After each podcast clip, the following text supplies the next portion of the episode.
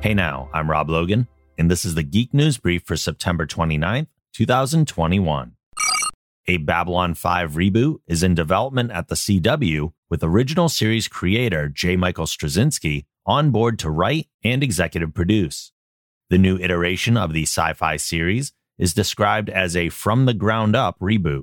Straczynski commented about the approach they're taking with the reboot, saying, quote, in the years since Babylon 5, I've done a ton of other TV shows and movies, adding an equal number of tools to my toolbox, all of which I can bring to bear on one singular question. If I were creating Babylon 5 today, for the first time, knowing what I now know as a writer, what would it look like? How would it use all the storytelling tools and technological resources available in 2021 that were not on hand then? How can it be used to reflect the world in which we live and the questions we are asking and confronting every day? So we will not be retelling the same story in the same way. There would be no fun and no surprises. Better to go the way of Westworld or Battlestar Galactica, where you take the original elements that are evergreens and put them in a blender with a ton of new, challenging ideas to create something fresh yet familiar.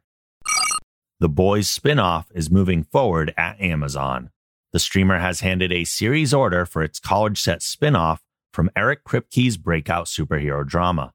As part of the pickup, Michelle Fazekas and Tara Butters, who previously oversaw Marvel's Agent Carter, have boarded the Untitled series as showrunners.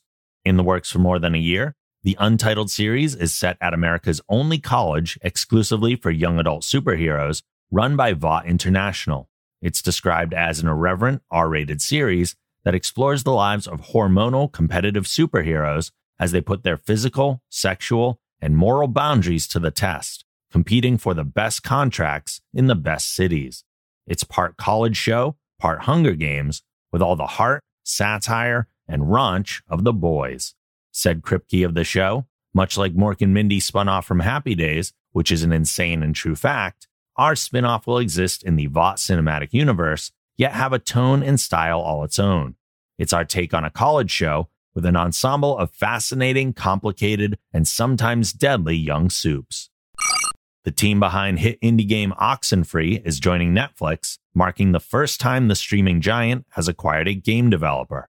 Netflix didn't share many details about what it plans for the night school team, but at very least, it sounds like the studio will continue work on Oxenfree 2 Lost Signals and that its previous games will be available through the streaming platform.